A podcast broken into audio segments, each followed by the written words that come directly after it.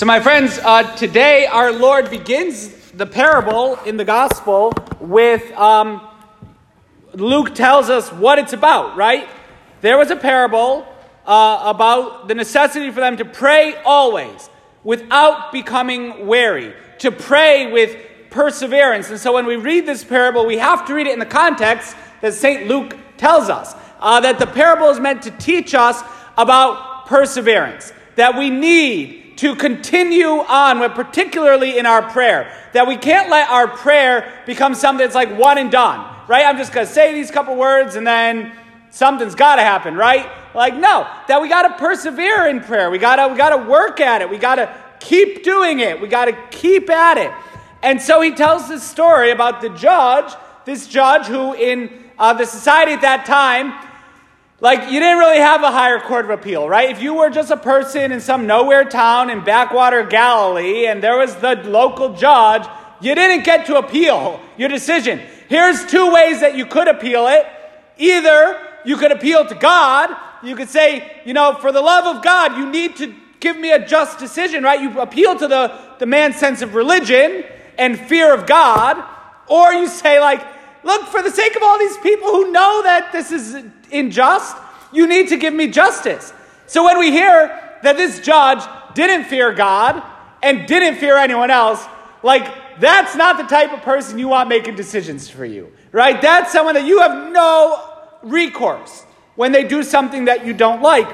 But we hear that this widow just kept bothering him, right? She just kept on bothering him. Um, I, I was listening to a podcast that said that the parable could either be called the parable of the unjust judge or the parable of the annoying widow, right? Because it is like she's just, uh, she just won't let up. She just keeps on and keeps on and give me justice, give me justice. And finally, he's like, look, yeah, I'm not afraid of God. I'm not afraid of anyone else, but this lady's going to come and smack me in the face, literally in the Greek, punch me in the face one day.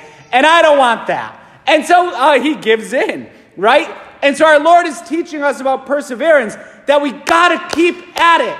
And like, you know, you can't annoy God. God is infinitely perfect. You can't annoy God. But maybe we should try sometimes. Like, right? Maybe in our prayer, we should be so persistent. And I know, like, in my own prayer, like, if I got an intention, a little confession, I don't know if I have ever actually finished a novena in my life. Um, like perfectly, like nine days, saying these same prayers for nine days straight. Like day four or five, I start missing one or two. And then, like, even I, I'm, look at me, a weak sinner that I am. I can't even say certain prayers for nine days straight uh, without getting distracted. You know, we need to annoy God, and it's something that we need to really work on, like being just so dang persistent in our prayer. We have to persevere in prayer. When we have an intention, when we have a need from the Lord, we really have to ask Him and ask Him again and ask Him again. And look, God is totally just. This is what our Lord says. That God doesn't, He's God, there is no court of appeals higher than Almighty God, but that God wants to give us good things. I think when we pray, we should keep this in mind, right? That we're not trying to convince a God who doesn't want to help us. Like God wants to help us. God, God is our loving Heavenly Father. He wants to give us so many good things.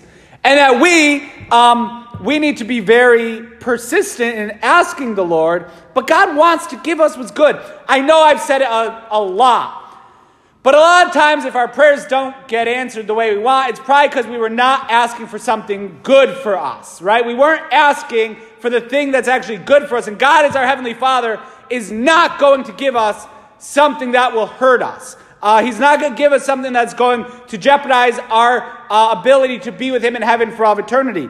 But we gotta, you know, if we, if there's good intentions, if we're praying for someone's conversion, if we're praying for our own struggle with sin, if we're praying uh, for real deep, you know, need uh, with regard to health or material need or whatever it may be, like we just got to try to annoy God, and we just got to be so persistent. We have to persevere in doing, um, in asking the Lord. And at times, that perseverance uh, will require help.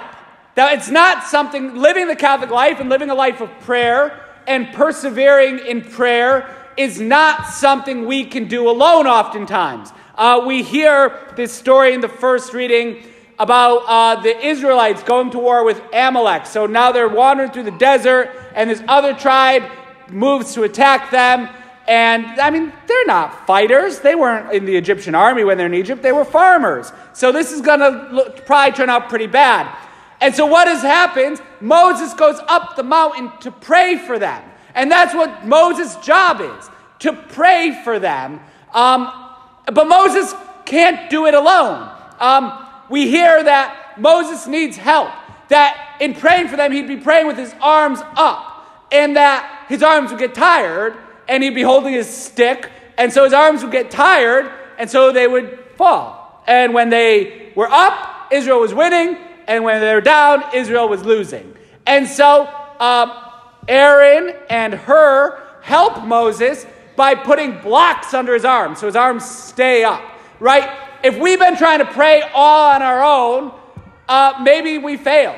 Um, but if we get people to help us, if we talk to our friend, you know, instead of trying to pray novena all by myself, maybe ask a friend and we'll get together every day for nine days straight and pray together. You know, we, we need to pray with other people. Uh, religion in our culture has become so privatized that it's like I say my prayers all by myself. We have to pray with other people. We need help in praying. And so we should pray together. We should ask people to help us in our prayer. We should offer to say these prayers together. Um, a good friend of mine has a very, very serious family need going on. And so he sent out an email um, to all the, the priests and other people he knows who uh, have a life of prayer. And he said, please, for the next 54 days, pray for this intention when you pray the rosary. Like, we need help to do it. We need to be encouraged with one another. And so that is um, what we need. Because you know, prayer works, right? There's something that's pretty awesome about the fact that prayer works. What is the most effective thing we could do when we have a need? We can pray. The most effective thing we can do is we can pray. Um, we have, you know, Moses, a bunch of farmers are going to go to war with a tribe that's probably battle hardened. What are you going to do? Oh, spend days training. Rather, no, let's send Moses up the mountain to pray. Because, like, prayer works. It just does. If we pray, it works. You know, when people, anytime someone comes to me with a need, I'm like, okay, well, first thing you need to do is pray about it. Like, have you asked our Lord for this? Have you really taught, have you, have you tried to annoy God about this? Have you really brought it to Him? Prayer does so many good things.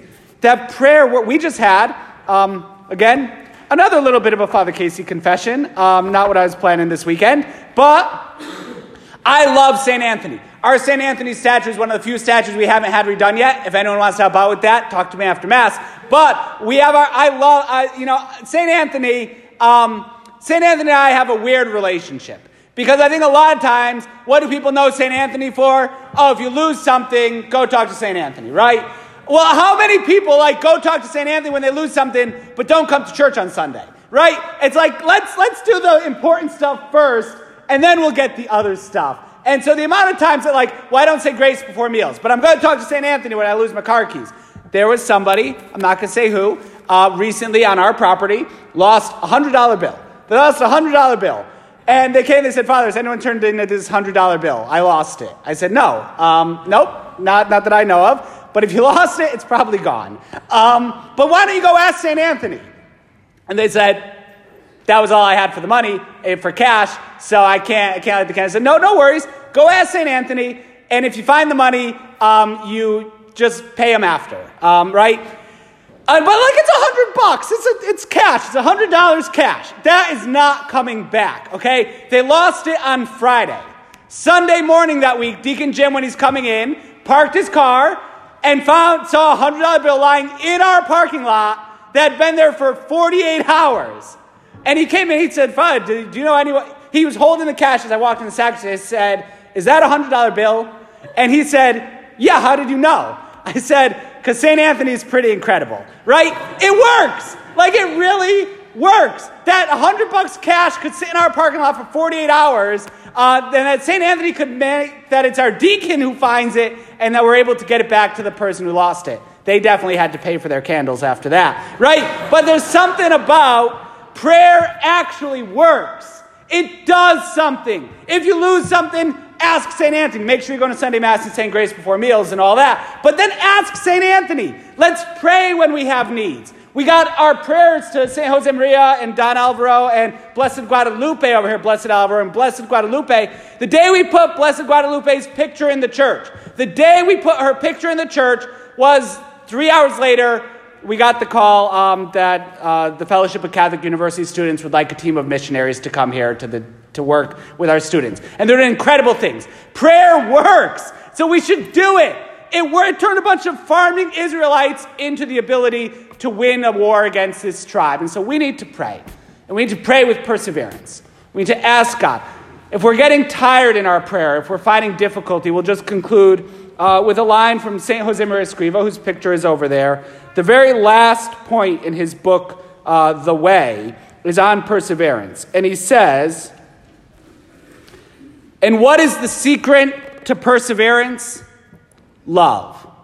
Fall in love, and you will not leave him.